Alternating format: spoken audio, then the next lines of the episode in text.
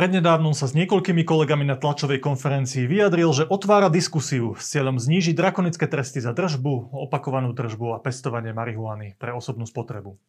Prečo s touto iniciatívou prišiel a ako sa celá vec posunula, sa opýtam poslanca za Oľano Kristiana Čekovského. Vítajte. Dobrý deň, prajem. Pán Čekovský, úplne na úvod od toho vášho vystúpenia verejného uplynulo niekoľko dní, tak predpokladám, že ste sa o tom už aj rozprávali s viacerými kolegami z Olano, možno aj z celej koalície. Ale teraz sa nepýtam na tú politickú časť, že čo z toho, skôr sa pýtam na nejaké skonkrétnenie. Čo sú teda tie konkrétne body tej vašej diskusie?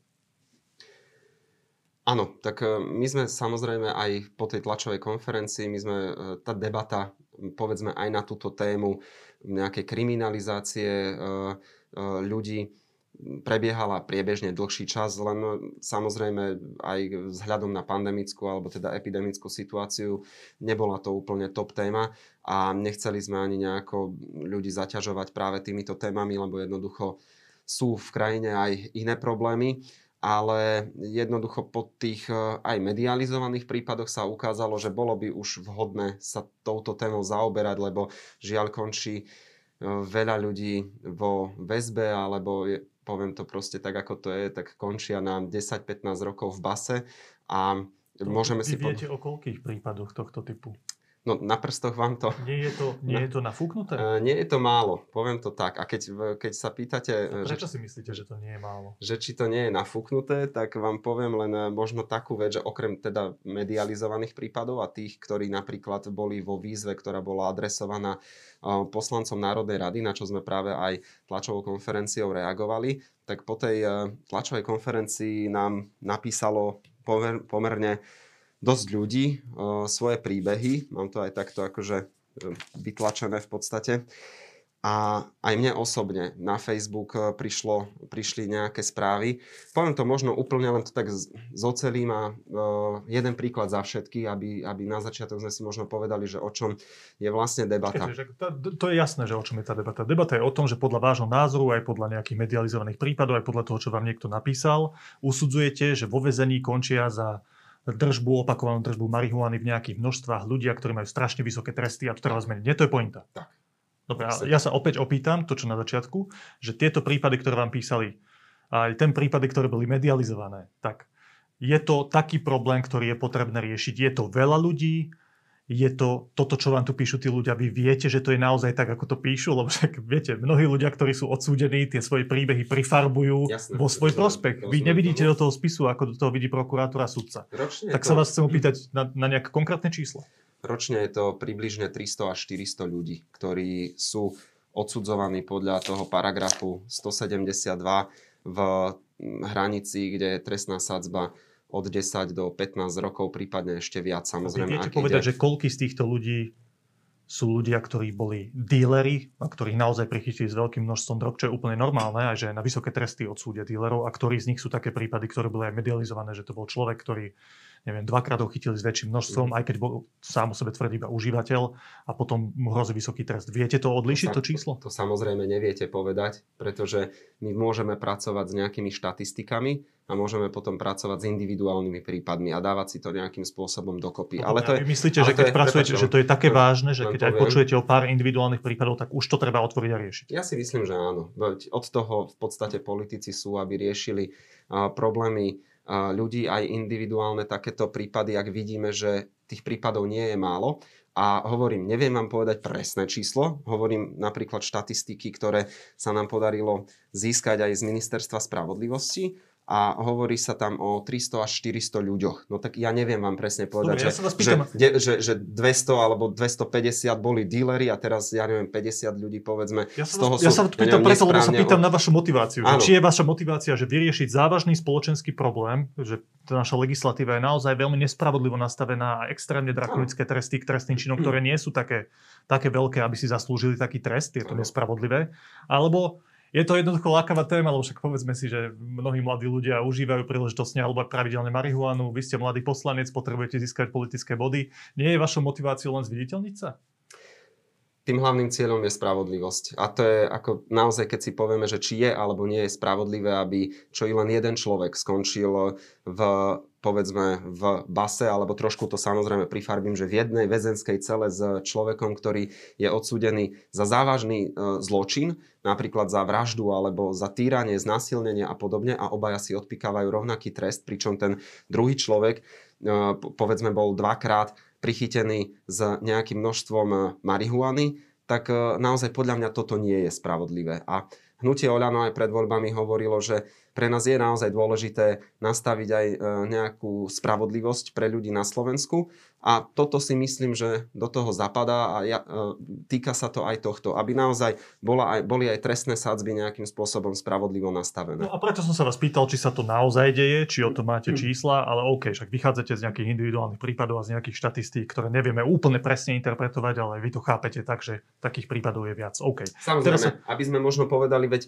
to nie je len teraz uh, len prvýkrát, sa, že by sa o tom hovorilo. Už v minulosti o tom hovorilo aj Ministerstvo spravodlivosti ešte za predchádzajúcej vlády, veď tá téma nejakým spôsobom aj politicky sa uh, riešila dávnejšie. Čiže nie je to o tom, že by sme sa bavili, ja neviem, o jednom človeku ročne, ktorý by bol za takéto niečo odsúdený. Jednoducho tých prípadov je viac. Dokazuje to nielen teda to, čo prebehlo médiami a výzva, ktorú adresovali rodičia a rodiny tých príbuzných poslancom, ale vravím aj naspäť, aj spätne tie reakcie ľudí. Ak dovolíte aspoň naozaj len jeden príklad, aby možno tí ľudia, ktorí nezachytili úplne na začiatok tú tému, ktorú, že o čom sa tu vlastne počkej, rozprávame. Vy teraz do toho chcete dať tú emóciu, ten príbeh. Tuto tento chudáčik bol prichytený dvakrát a teraz mu hrozí 12 ročný trest. Ale, je, ja vám na to, viete, pokojne to na, povedzte. Ako, ja vám poviem, dobre, skúsime to úplne bez emócií, alebo neviem, či sa tomu úplne vyhneme, ale naozaj, aj po tej tlačovej konferencii, uh, dostal som správy typu, že naozaj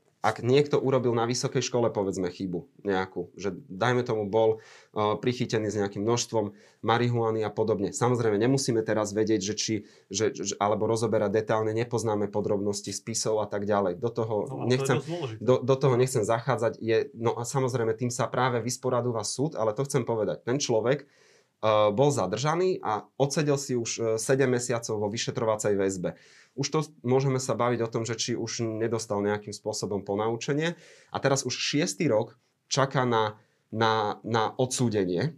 Lebo súdnictvo na Slovensku je také, aké je. A to no, je práve... to nie je problém vysokých a, trestov, ale, ale, je, ale, ale pri tých trestoch je dôležité povedať, že to nie je len nepri, neprimeranosť trestov, ale v týchto prípadoch je to aj nepredvídateľnosť nielen súdnych rozhodnutí, e, čo do dĺžky konania, ale aj v rôznych regiónoch Slovenska to sudcovia posudzujú veľmi rôzne. E, opäť by sme Takže sa mohli... tú legislatívu zjednoznačniť. Určite. A, a tento človek, dajme tomu 6 rokov, čaká na ten, na ten definitívny re- verdikt. A teraz skúsme sa naozaj trošku vžiť do tej jeho kože, že dobre, čaká na ten verdikt, dokončí si vysokú školu, zamestná sa, je produktívny pre tento štát, platí odvody dane, ožení sa, založí si rodinu, má dvojročnú dceru. A teraz príde povedzme ten verdikt, že má si odsedieť po 6 rokoch e, toho konania 10 alebo 15 rokov. Vráti sa domov a tá dcera bude mať 17 rokov. Ako nechcem sa stávať do role toho, tej obhajoby, iba hovorím, že uh, naozaj musíme sa rozprávať o tom, že či je primerané v takýchto prípadoch, kedy ten človek nikomu fyzicky neublížil, mohol ublížiť tak maximálne sebe, či nemáme ísť potom tou cestou um, do budúcna aj väčšej prevencie, samozrejme liečby a tak ďalej, ale bavíme sa iba zdá, že, že, tam, že nám uniká že jedna, jeden podstatný faktor, už sme ho spomenuli, lebo keď sme sa na túto tému rozprávali asi s najrešpektovanejším odborníkom na túto tému, pánom docentom Okruhlicom, e, ktorý je riaditeľom Centra pre liečbu drogovo závislých, tak on povedal na ten jeden konkrétny prípad, ktorý bol taký najmedializovanejší v posledných týždňoch. On povedal, že, že, že ja by som sa na to, v tomto duchu teraz ho parafrázujem, ja by som sa na to pozeral s trochu väčším odstupom, pretože my naozaj nepoznáme konkrétnosti toho spisu. Jedna vec je dostať do médií nejakú emóciu, napísať nejaký list, rodičia za mňa zalobujú, lebo naozaj mi je ľúto, že ich, ich syn je tam tak dlho. A druhá vec je byť prokurátor a sudca a vidieť konkrétnosti toho prípadu. Hej? Že, že to je taká taká prvá námietka, ktorá asi v tomto momente príde, keď vyťahnete vy takýto príbeh, lebo podľa mňa tie konkrétnosti celého prípadu sú úplne podstatné v tej celej veci. No, ale teraz sa chcem opýtať... Súhlasím, ale pán, pán Okruhlica povedal aj jednu, podľa mňa, dôležitú vec práve v týchto prípadoch. My samozrejme nepoznáme ani on, ani vy, ani ja tie podrobnosti spisov, ale povedal taktiež jednu dôležitú vec, že naozaj ten všeobecný trend alebo to nastavenie by malo byť uh, také, aby sme vždy sa snažili nejakým spôsobom vytvárať alternatívu aj k tým trestom, aby sme naozaj išli tou, uh, tou prevenciou a a prípadne aj tou liečbou. Zároveň tiež spomenul to, že u nás na Slovensku sú e, mnohí z tých ľudí trestaní v podstate dvakrát, že najprv si odkrútia ako keby ten uh, tvrdý trest e, vo väzení a následne povedal. ešte liečbu a podobne. Čiže... To je pravda, čo ste povedali, mm-hmm. tak, tak teraz skúste povedať úplne vecne, že ja som zachytil na tej vašej tlačovej konferencii, že tuším pán kolega váš Krupa hovoril, že zníženie trestov na 3 roky a zvýšenie množstva pre osobnú spotrebu na 15 násobok toho, čo máme dnes. Tak toto teraz vyzerá, ten váš príspevok do tej diskusie? Je to jedna z možností. Bavíme sa v podstate o, o tom, že by sme menili alebo pracovali s tými paragrafmi 171 a 172 trestného zákona, na základe ktorých sa posudzujú tieto veci. A tam, a už teda tie konkrétnosti, že či to bude 15 násobok, 10 násobok, 20 násobok, to by som nechal práve teraz na tú odbornú a politickú diskusiu, akým spôsobom to nastaviť. Čiže no ale nám, ste prišli s konkrétnym návrhom. Náš návrh... Z niečoho musel vychádzať. Nás, uh, áno, náš návrh samozrejme je, aby sme znížili tie maximálne výšky trestov. To znamená, aby to bolo aj pochopené možno v širšej spoločnosti. Nám nejde v tejto chvíli o, o legalizáciu, dekriminalizáciu a podobne. To všetko v trestnom zákone ostáva a ľudia, ktorí naozaj, ehm, ktorí naozaj e, sa dostanú do tých problémov, tak naďalej budú trestaní, ale, ale ide nám o to, aby to nebolo v tej trestnej sadzbe 10 až 15 rokov, povedzme, ak je človek dvakrát prichytený s marihuanou, ale aby, ale, a, a, ale aby to bolo 3 až 5 rokov. Vychádzame pritom aj z odporúčaní Rady Európy a zo smerníc uh, Rady Európy, ktoré uh, ešte z roku 2004, ku ktorým sa zaviazalo aj Slovensko, kde sa práve aj o takýchto sadzbách hovorí. A naozaj je to odporúčanie aj pre jednotlivé štáty Európskej únie, že postihujte tvrdo distribútorov, výrobcov drog, to je samozrejme, to chceme robiť aj naďalej, ale zároveň, e, zároveň v takýchto prípadoch sú aj v, v Európe tieto trestné sadzby výrazne nižšie. Rozumiem. Takže tam Skúste, chceme ísť do nižších trestov. Úplne rozumiem, to ste vysvetlili. Úplne jednou z najťažších vecí, ktorá sa akože legislatívne v týchto veciach dá, dá nastaviť, je nastavenie tej hranice, že kto, kto je ten distribútor, ten dealer a kto je ten, ten užívateľ. Ako sa na to pozeráte?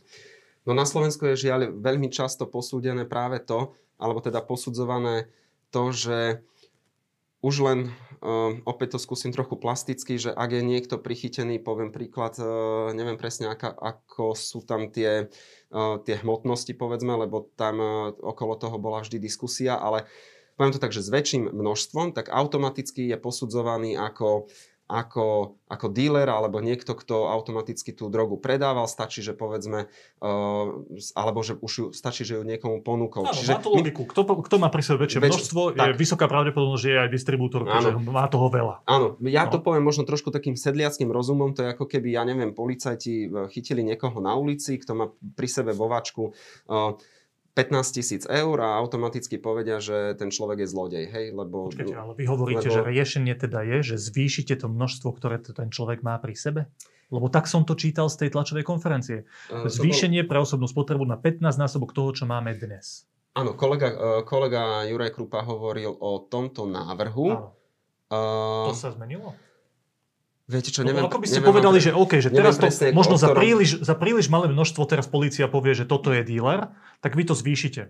Že naozaj, že, že nebudú tí ľudia, ktorí majú trochu väčšie množstvo a sú užívateľia, budú prísne no. postihovaní, ale budú to tí, ktorí majú už fakt výrazne no. veľa pri sebe. To no. je vaše riešenie? Na tomto, to rozdelenia dealer tak, a na, na, Pri tomto si musíme dávať veľký pozor a je to aj, eh, by som povedal, že taký vykričník od odborníkov, ako je napríklad pán Okruhlica, práve pri týchto množstvách ja by som nešiel možno až do takých čísel ako, ako um, kolega v tejto no, chvíli. Uh, poviem vám hneď, že nešiel by som teraz uh, lamentovať nad tým, že čo je uh, to množstvo z dôvodu, že z dôvodu, aby sme náhodou nezvyšili to množstvo tak, že ako keby otvoríme ešte viac dvere, ja neviem, že dílerom a podobne. Ty si vždy vedeli dať pozor na to, koľko môžu mať pri sebe tým pádom väčšie množstvo nemali, tým pádom v, v, to, v, to, v tom väzení ne, nekončili tak, ako tí, ktorí napríklad si kúpili to väčšie množstvo len preto, že to bolo lacnejšie, lebo alebo sú to takí amatérskí, no. alebo amatérskí alebo krátkodobí užívateľia kúpili si väčšie množstvo a nakoniec kvôli tomu skončili v base. Počkajte, ale toto, čo som teraz povedal, je výrok vášho kolegu na vašej spoločnej tlačovej Je to jeden z návrhov. Naozaj, berme to prosím ako Takže vy nemáte taký názor, ako pán Krúpa v tom momente mal. Uh, máme, Lebo vy teraz máme hovoríte, jeden, že sa to raz, nemá posudzovať podľa množstva.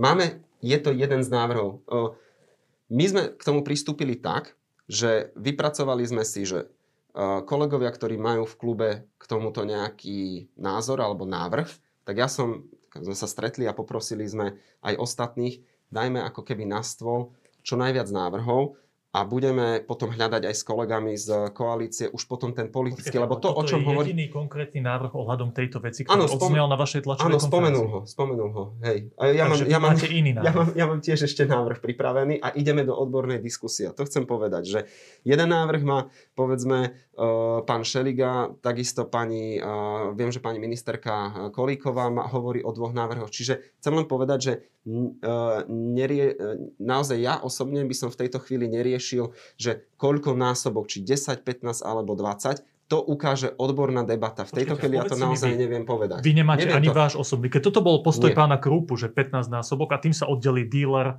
od užívateľa, aký má postoj k tejto veci Kristian Čekovský? Čakáte, čo povedia odborníci. Áno. To je vaša pozícia. No jasné, jasné. Okay. Ja, to, ja, to, ja, ja ne, nebudem strieľať od boku, pre mňa ako politika je dôležité urobiť k takémuto niečomu odbornú debatu.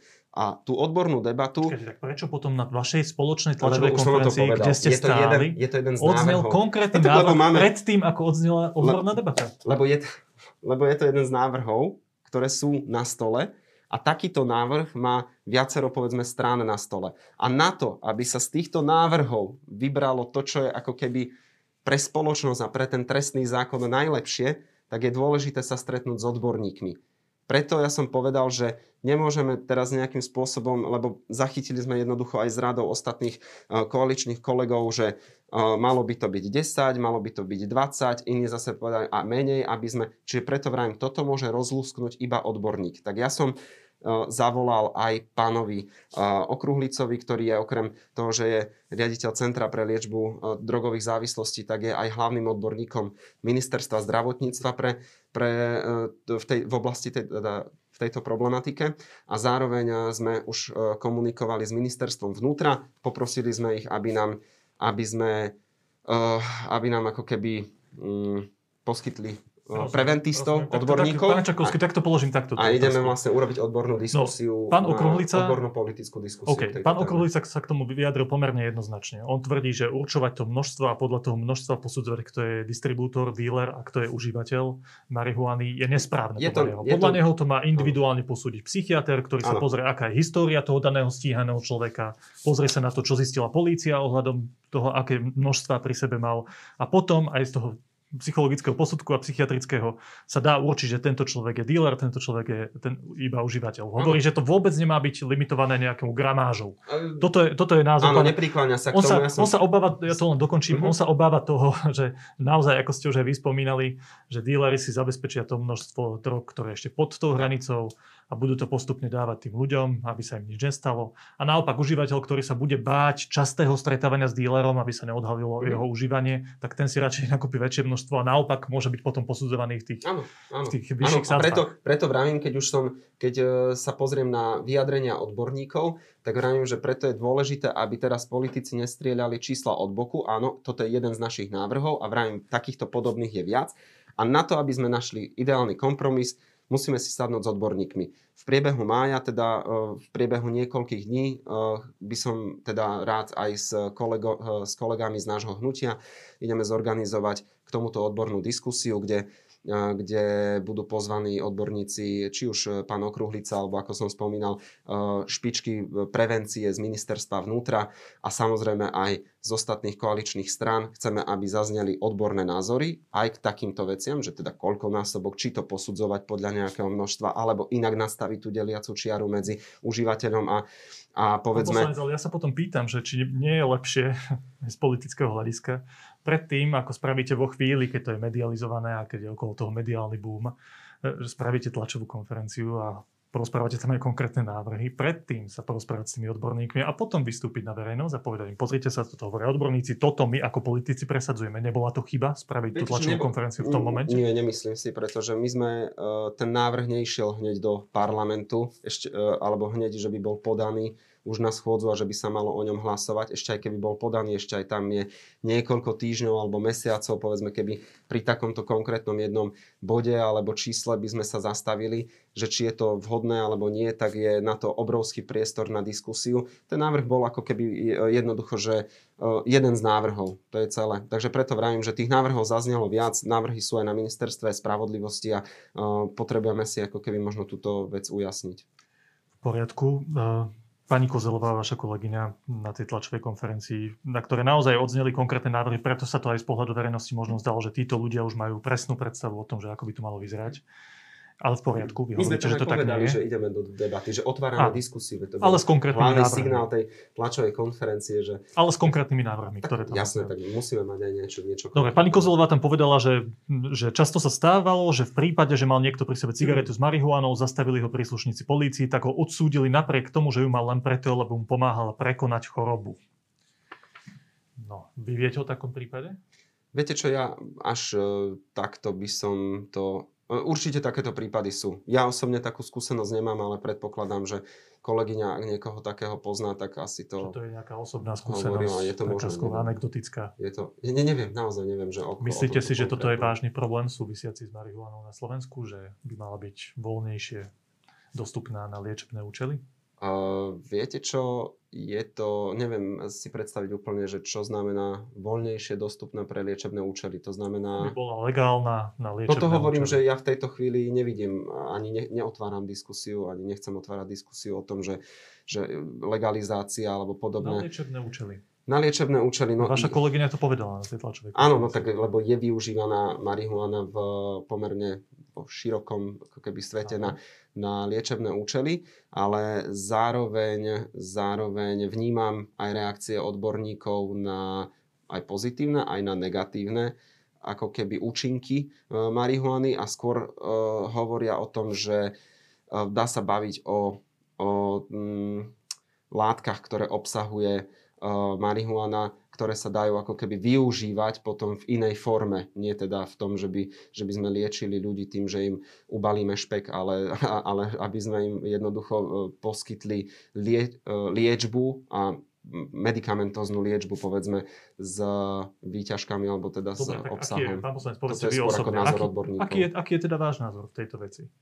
Je to v poriadku tak, ako to je nastavené z hľadiska TBC, tej účinnej látky v marihuane, eh, THC, je to nastavené tak, ako to je v súčasnosti, je to nastavené správne, alebo to treba meniť v tejto konkrétnej oblasti. Ja, Využívanie do, THC, ja tej látky budúcna, na liečebné ja účely. Určite do budúcna som otvorený tomu, aby sa využívanie látok z, z uh, marihuany využívalo na liečebné účely, uh, pretože pretože o tom ho, ho, hovoria jednoducho aj odborníci, Dobre, že pri liečbe je to správne nastavené tak, ako to je v tejto chvíli. A pri liečbe AIDS alebo tej sklerózy je to, určite v tom treba urobiť nejaký Počkejte, progres. však, čo sa týka tej sklerózy, tak už dnes existujú normálne lieky, ktoré si dokážete, pred, ktoré vám lekár vie predpísať na špecifické diagnózy. Nepredpisujú sa často, ako mm-hmm. hovorí docent Okruhlica, ale sú. Normálne je tu možnosť, Jasne. keď máte špecifickú diagnózu, tak tam sa môžu aplikovať už existujúce lieky aj u nás na Slovensku. Tak čo chcete meniť? No viete, no v tejto chvíli nič. Ako hovorím, že som otvorený tomu, že do budúcna môžeme sa o tomto baviť, ale a, že kde je ešte nejaký možný posun alebo progres, ale v tejto chvíli toto vôbec neriešime, že,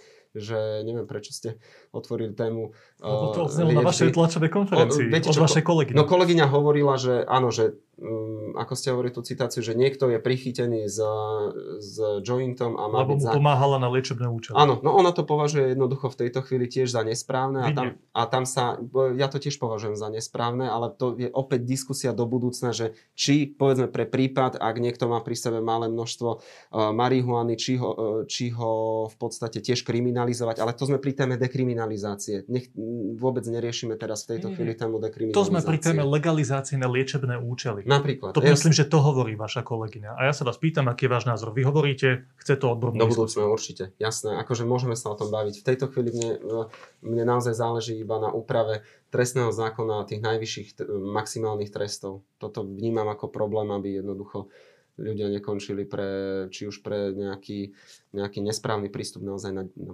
10-15 rokov v base kvôli tomu. V poriadku, poďme ďalej. Vy ste povedali aj na tej tlačovej konferencii, že dekriminalizácia nie je téma pre túto dobu. Čo ty myslíte? No, že jednoducho, teraz som to v podstate aj povedal, že myslím si, že v tejto chvíli mm, je našim cieľom uh, znižiť najvyššie tresty a potom uvidíme, že či...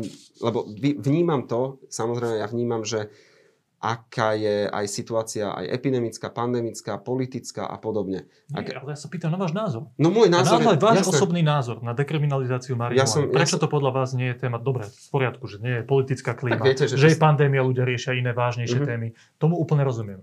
A, a chápem, že politik, poslanec e, to musí brať do úvahy pri svojich vyjadreniach a pri Jasne. svojich rozhodnutiach. Ale teraz sa vás úplne naozaj osobne pýtam. V ideálnom svete, keby nemáme pandémiu, dekriminalizácia marihuany je pre vás vec, za ktorú by ste zahlasovali? Um, no ak by bola dobre nastavená v zákone, tak áno. To čo znamená? No, mali sme v minulosti, povedzme, pokus uh, alebo snahu bývalej uh, pani ministerky Lucie Žitňanskej. Tam bol problém ten, že určovali sa nejaké konkrétne množstva, znižovali sa množstva, alebo respektíve dekriminalizovali sa aj množstva iných drog ako marihuany. V tomto by mohol byť problém, ale takto ešte raz, aby som odpovedal na vašu otázku, Pýtali ste sa priamo, či by som za niečo také zahlasoval. Áno, ak by bol ten návrh pripravený úplne ako racionálne dobre, že, že naozaj ten človek by uh, namiesto uh, trestania bol radšej poslaný a venovali by sa mu odborníci a, a naozaj by uh, nasledovala uh, liečba. Čiže toto ako keby vidím ako riešenie. Dobre, len tam sú vážne výhrady aj odborníkov k tomu, ako, ako lebo myslím, že vy vychádzate aj z toho princípu, že tá marihuana nie je pre toho človeka nejakým zásadným spôsobom, a teda aj pre, slo- pre spoločnosť e, škodlivá. A, tak tam sú vážne výhrady odborníkov, že čo užívanie tejto látky spôsobuje. To, to nespochybňujem. No a to, nesú, a to podľa vás nesúvisí s dekriminalizáciou tejto látky? Ak táto látka má vážne účinky na ľudský organizmus, je v záujme aj štátu nejakým spôsobom tomu brániť. Tak. Dobre, a vy si myslíte, že by sa to nemalo diať prostredníctvom trestov? Vôbec. No, to je dôležité povedať, čo ste povedali na konci, že vôbec. Ja, to je nevra- dekriminalizácia ja nevránim, že vôbec. Uh, sú Totiž pri tejto téme je viacero možných prístupov. Môže byť prístup ten, že človek, ktorý je povedzme prvý raz prichytený s malým množstvom marihuany, tak nie je kriminalizovaný, nie je hneď e, posielaný povedzme e, za mreže alebo nemá zápis v registri trestov, ale nasleduje jednoducho e, odborné poradenstvo. Či už to nazveme liečba, alebo proste pracuje, štát s týmto človekom pracuje, aby jednoducho sa povedzme k tomu nevrátil. A, a to je myslím si, že riešenie. A potom samozrejme, ak prichádza k opakovaným prípadom, alebo ak ten človek samozrejme e, niekto obchoduje s drogami, tak toto treba uh, postihovať. Ale aj pri tej prvej veci, ktorú ste spomenuli, že jedna vec je, keď sa nastaví nejaká liečba, že ten človek povinne musí ísť, ale to predsa nie je dekriminalizácia, to môže byť súčasťou toho trestnoprávneho procesu. Je to trestný čin, pristihli ma s nejakým množstvom marihuany, s marihuanou, Mhm. ktorú som prechovával a, a teraz ako trest je mi uložená liečba. Áno. To nie je dekriminalizácia. Dekriminalizácia, keď, keď sa povie, že to nie je trestný čin, nie? Uh, tých možností je viac. Preto ja som aj hovoril, keď ste sa pýtali na to, že aký je môj názor, za čo by som zahlasoval a tak ďalej, že záležalo by, ako by to bolo nastavené. Uh, to, čo ste vravili, že keď to nie je trestný čin, to už nie je dekriminalizácia, to je zase legalizácia v podstate. Tá dekriminalizácia môže mať viacero. Ako možno, keby, je možné, že som to povedal ja zle, áno.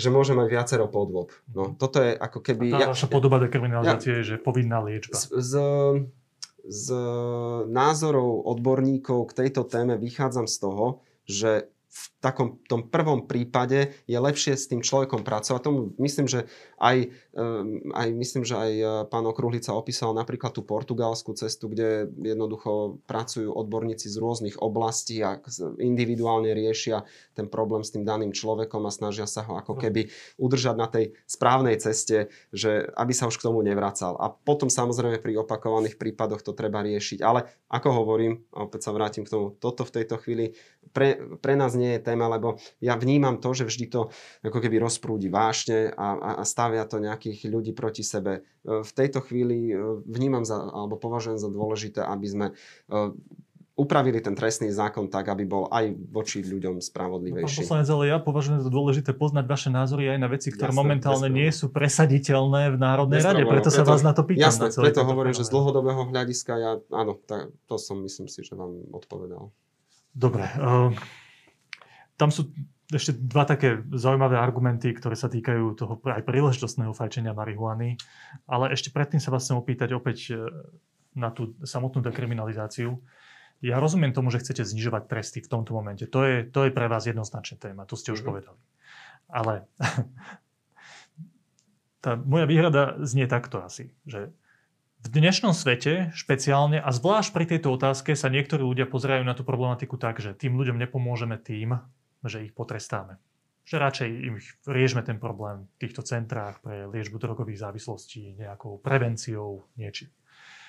No a, ale ja si myslím, a myslím, že to ukazuje aj, aj dlhoročná skúsenosť z mnohých krajín, že trest ako taký, nemyslím teraz nespravodlivý trest 12 rokov v base, ale že trest ako taký má svoj zmysel aj pri fungovaní štátov a spoločnosti ako také.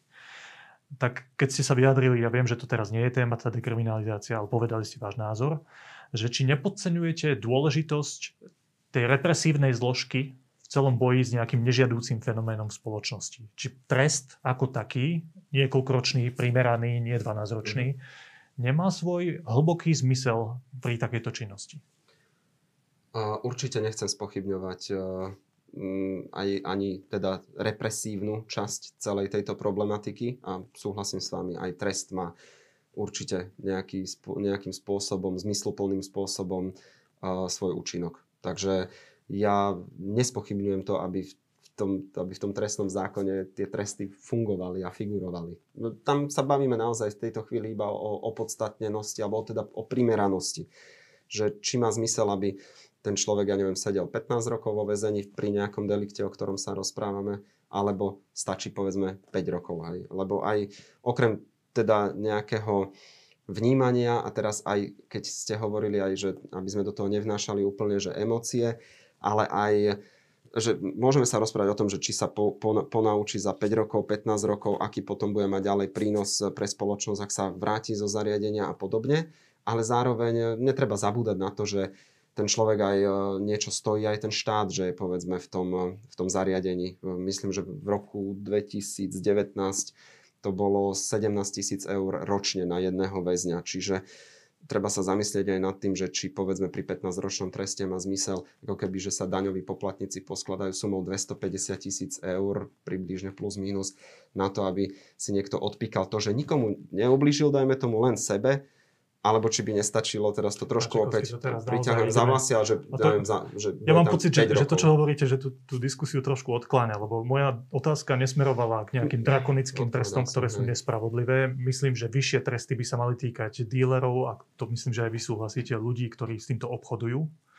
A, a tam je to primerané, a keď sa už bavíme potom o tých peniazoch, že ako štát zaťaží, keď tam bude díler na 15 rokov odsúdený, uh-huh. tak potom treba vypočítať aj to, že ako to štátu pomôže, keď díler, ktorý distribuoval medzi stovku ľudí drogy, teraz, ich nemôže distribuovať. Jasné, a teraz, koľko to štátu ušetrí peniaze? Takto, teraz, teraz, na to sa dá odpovedať aj takto. Jasné, no nie, no lebo vy hovoríte o díleroch tam.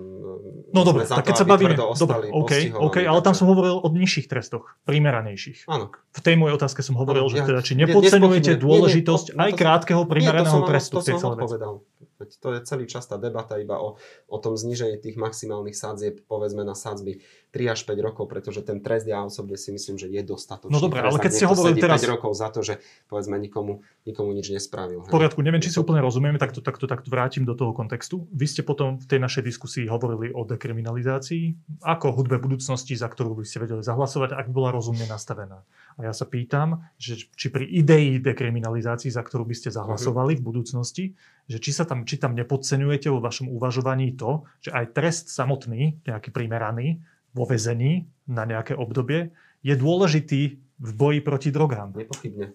Veď, e, Takže aj, nehovoríte o celkovej dekriminalizácii? Nie, veď preto som hovoril, že je dôležité, akú by mala mať podobu, lebo môže mať podobu tej, ako som spomínal, že pri prvom delikte je s tým človekom pracované a pri tých ďalších je, nastupuje ten trest ten, no, o ktorom teraz, hovoríte. Teraz sme si Čiže, to, myslím, že teraz mm-hmm. sme si to ujasnili. Takže ja si myslím, že niekde tam by ten, ten trest musí niekde ostať, lebo samozrejme by to mohol byť uh, do budúcna problém. Akože ja v tomto uh, naozaj sa snažím, aby, tá, aby aj ostalo nejaké to rácio, nielen ideológia z jednej alebo druhej strany, že na jednej strane, že musíme trestať a na druhej ideológia, že absolútna sloboda jednotlivca a absolútne žiaden trest. Nie, ja si myslím, že normálne hľadajme spolu aj spolu s odborníkmi riešenie, že kde to má zmysel uh, ešte pracovať s tým človekom a kde už povedzme to zmysel nemá a musí nastúpiť nejaký primeraný trest. Takže tak. Prešli sme dve tie oblasti. Prvá bola, že aktuálna situácia, Jasne. znižovanie trestov. Druhá, teoretická zatiaľ dekriminalizácia jej podoby, kedy by ste za to vedeli zahlasovať. A úplne posledná časť je taká je ešte iná a tá sa týka takého vášho osobného názoru. Myslíte si, že príležitostné e, užívanie marihuany je spoločensky nežiadúci fenomén? Nemyslím si. Prečo?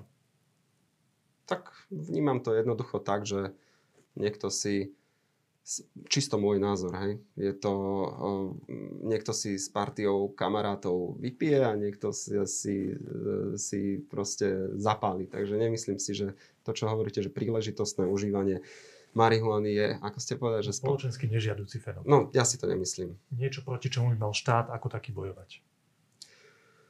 Uh, ako nie za... No nie, tak akože pri takomto príležitostnom nemyslím si, že teraz mám, mám nabehnúť uh, komando kukláčov medzi partiu 6-7 ľudí a pozatvárať ich na 10-15 rokov do basy. No, a dobre, toto sa deje ak, inak, počkajte, ak, ak, ale... ak sme pri tom, že pri takomto príležitostnom, že si pár kamarátov uh, sadne, dajme tomu, a spolu si zapáli a nemusí to jeden druhému na, krížom krážom predávať, ale napríklad si proste iba zapália a jeden druhého ponúkne, tak automaticky potom v súdnom e, konaní je postihovaný povedzme ten, ktorý tú trávu priniesol ako díler a tým pádom on, je, on dostáva tých 10-15 rokov napríklad. Dobre, ak si myslíte, že, spoločen, že občasné fajčenie používanie marihuany nie je spoločensky nežiaducí fenomén, tak si myslím, že tento váš názor je v príkrom rozpore k našej súčasnej legislatíve. Myslím, že keď vás teraz polícia vidí, že fajčíte jointa, tak máte problém. Hej. Držanie je problém, užívanie no. problém nie je. No, to počkajte, ale že keď máte akékoľvek množstvo momentálne pri sebe, tak to je problém. To je problém, ale to, že ste pod vplyvom marihuany, to problém nie je. No, od, na to sa nepýtam. Okay. Pýtam sa na to, že keď príležitosne dáte marihuanu, tak v nejakom momente asi je Jasne. tam aj držba toho materiálu. Okay. No, okay. no a toto v súčasnej legislatíve je problém. Dobre, je to ako... považované štátom za spoločenský nežiaducí fenomén. Takže váš názor je v rozpore so súčasným nastavením legislatívy. Ja tak neviem, to je? Teraz ste sa ma pýtali na názor, tak som vám povedal, no, že... Jasné, ja si to uľasňujem. Modelový príklad jednej partie, druhej partie, oboje, oboje škodí No dobre, pán Čakovský, a keď si toto myslíte, čo je v rozpore so súčasnou legislatívou, chcete meniť aj toto nejakým spôsobom? No to už by sme napríklad menili... O to sa o trestoch. To sa, to sa bavíme už teraz napríklad o trestoch. Že teraz som vám povedal, že napríklad ak to príležitostné, že ne, ne, nejaký, nejaká skupina mladých ľudí u niekoho sedí a pritom si zapáli marihuanu a keď náhodou toho dotyčného alebo e, vyjde najavo, že ten dotyčný tam tú marihuanu priniesol, stačí, že traja ľudia potvrdia, že áno, tento človek nás ponúkol, podotýkam, nepredal alebo nediloval, len jednoducho je to náš spolužiak, kolega alebo niekto nás ponúkol, on je automatický dealer a spada do trestnej sadzby 10 až 15 rokov. Čiže áno, povedzme, že ak, ak pri Ale takýchto... Vaše riešenie pri... je znižovať tie sadzby, nie povedať, že tento človek má mať nula Áno, alebo tak e, akože... Ale myslíte si to? Tak môžem si to myslieť. Ja hovorím, že ja naďalej ako musíme sa baviť aj o tom, že že teda je to problém, tak teda tie tresty ostávajú. Len hovorím o, o znižovaní trestov. To, že si to myslím, veď áno, veď ste sa ma pýtali na môj áno, osobný áno, názor. Tak. No tak môj osobný no, názor je taký... Pýtam, prečo ako, rovno nepoviete, OK, však títo ľudia majú mať nula, nie no, znižiť bolo politi- z 12 na 3. Bol, tak boli, bolo by to aj politicky nepriechodné, okay. jednoducho. To je hľad, hľadáme, hľadáme, snažíme sa naozaj nájsť v tejto problematike úplne, úplne to poviem otvorene kompromis toho, aby, aby uh, sa nám podarilo aspoň zachytiť alebo po, um, vyriešiť takéto naj, najproblematickejšie veci v tejto téme, ktoré sa nám zdajú. A toto sa nám zdá ako zásadný problém. Ďakujem. Pán Čakovský, posledná vec Jasné. k tomu, čo ste povedali, že príležitostné fajčenie považujete, že to nie je spoločensky škodlivý fenomén, na ktorý mal štát nejakým spôsobom represívne voči nemu zasahovať. Docent Okruhlica... To titulok však, keď už ste to zopakovali. To vidíme. Docent Okruhlica hovorí, že je to problém, pretože výrazne stúpa percento THC, tej účinnej látky v tej samotnej marihuane kým kedysi bola koncentrácia THC na úrovni 2 či 3 posledné roky okolo 13% aj vyššie koncentrácie okolo 25% Tým reálnym rizikom pre tých ľudí je spustenie psychóz, napríklad schizofrénie. A na otázku kolegov, že či psychózu môže odštartovať aj príležitostné fajčenie marihuany, ktoré vy nepovažujete za spoločenský škodlivý fenomén, tvrdí, že áno, že najmä pri tých vyšších koncentráciách THC je to podložené experimentálne, keď sa ukázalo, čím vyššia koncentrácia THC, tým je vyššia pravdepodobnosť psychózy. Čo vy na to? No nepopieram to samozrejme, veď e, pýtali ste sa na môj názor, ten som ano. vám povedal, toto je názor ja to chcem vedieť, ako reagujete na, na takýto jasné, argument. názor odborníka, ktorý, ktorý samozrejme berieme do úvahy. Ja, ja absolútne nevylučujem ani nespochybňujem to, že, um, že marihuana má negatívne účinky na, um, na povedzme, takéto, na, na zdravie. Áno, na ľudské zdravie, pretože ako bolo aj spomenuté v tom rozhovore, hovorí sa najmä o o psychotických účinkoch, ak to tak nazveme. Môže to byť e, spúšťač schizofrénie a podobne, ak e, nechcem to úplne že zjednodušovať. E, nie som zase úplný expert v týchto medicínsko v tejto medicínskej problematike, ale takže toto vôbec nespochybňujem a samozrejme názor človeka, ktorý s tými ľuďmi pracuje, je taký, že, že je to problém, a jeho názor teda je samozrejme ten, že s tými ľuďmi treba skôr pracovať a nekriminalizovať. Takže, Ale ja sa to pýtam hej. preto, lebo vy ste povedali, že podľa vás to nie je nejaký spoločenský škodlivý fenomén, občasné užívanie. A on tvrdí, že občasné užívanie spôsobuje ak zdravotné bol, problémy, tak moja otázka teda je... Tak bola položená otázka pánovi Okruhlicovi, že občasné používanie, lebo akože nechcem to teraz... Príležitostné ne... fajčenie marihuany. Áno. Áno. Tak to bola a... položená otázka. Áno, najmä pri tých ne... vyšších koncentráciách. Tak moja tak, otázka je, že okay, ak teda... Okay ak teda je to tak, že aj pri príležitostnom fajčení to môže mhm. ohroziť zdravie, či nie je v záujme štátu pozerať sa, že chceme chrániť zdravie našich ľudí, preto tam bude aj nejaká represália aj pri príležitostnom užívaní? Myslím si, že pán Okruhlica aj poukázal na ten problém práve toho, že z dlhodobého hľadiska narastol ten obsah THC, povedzme, a môže to mať teda ešte ako keby horšie následky na ľudské zdravie. No a neviem, čo k tomu dodať. Akože samozrejme je to, ako keby užíva, ja, ne, ja nehovorím, že užívanie marihuany je dobré, veď je to samozrejme, je to problém. Len ste sa pýtali na môj názor, že občasné, že, že no? ak, ak, sa, ak sa na to pozerám ako naozaj na na takéto príležitostné, veľmi príležitostné, že niekto niekde proste je s partiou kamarátov, tak ja v tom nevidím nejaký zásadný problém. No, je jasné, že jednoducho človek, ktorý pracuje s ľuďmi, ktorí sú povedzme závislí od uh, droga alebo marihuany, tak, uh, tak to pomenuje úplne presne, že je to problém a, a zároveň uh, aj dôvod, že jednoducho narastá obsah povedzme THC. Zároveň treba dodať, že, že mne veľmi no, ako keby ani nie, že pozitívne, aby som to...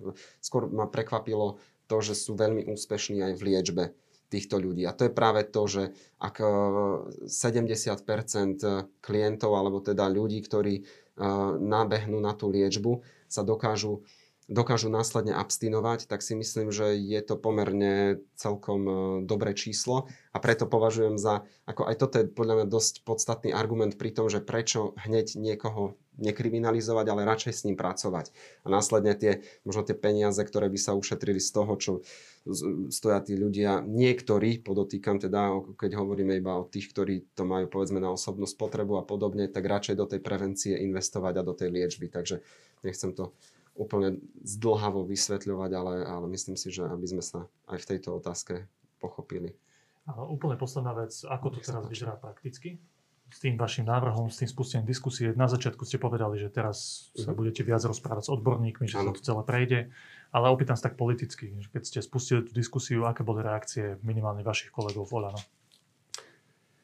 Prekvapili ma viacerí kolegovia tým, že že naozaj sa ukazuje, že keď sa bavíme o tých najvyšších trestných sádzbách, tak e, nemyslím si, že v tomto má zohrávať alebo zohráva nejakú zásadnú úlohu to, či je niekto viac konzervatívnejší alebo liberálnejší, lebo naozaj sa bavíme o to, aby, bavíme o tom, aby sme e, boli čo najviac humánni a mali niektorým tým prípadom trošku ľudskejší prístup a že e, niektoré tie trestné sadzby znížili, takže odozva bola celkom e, dobrá podľa môjho názoru.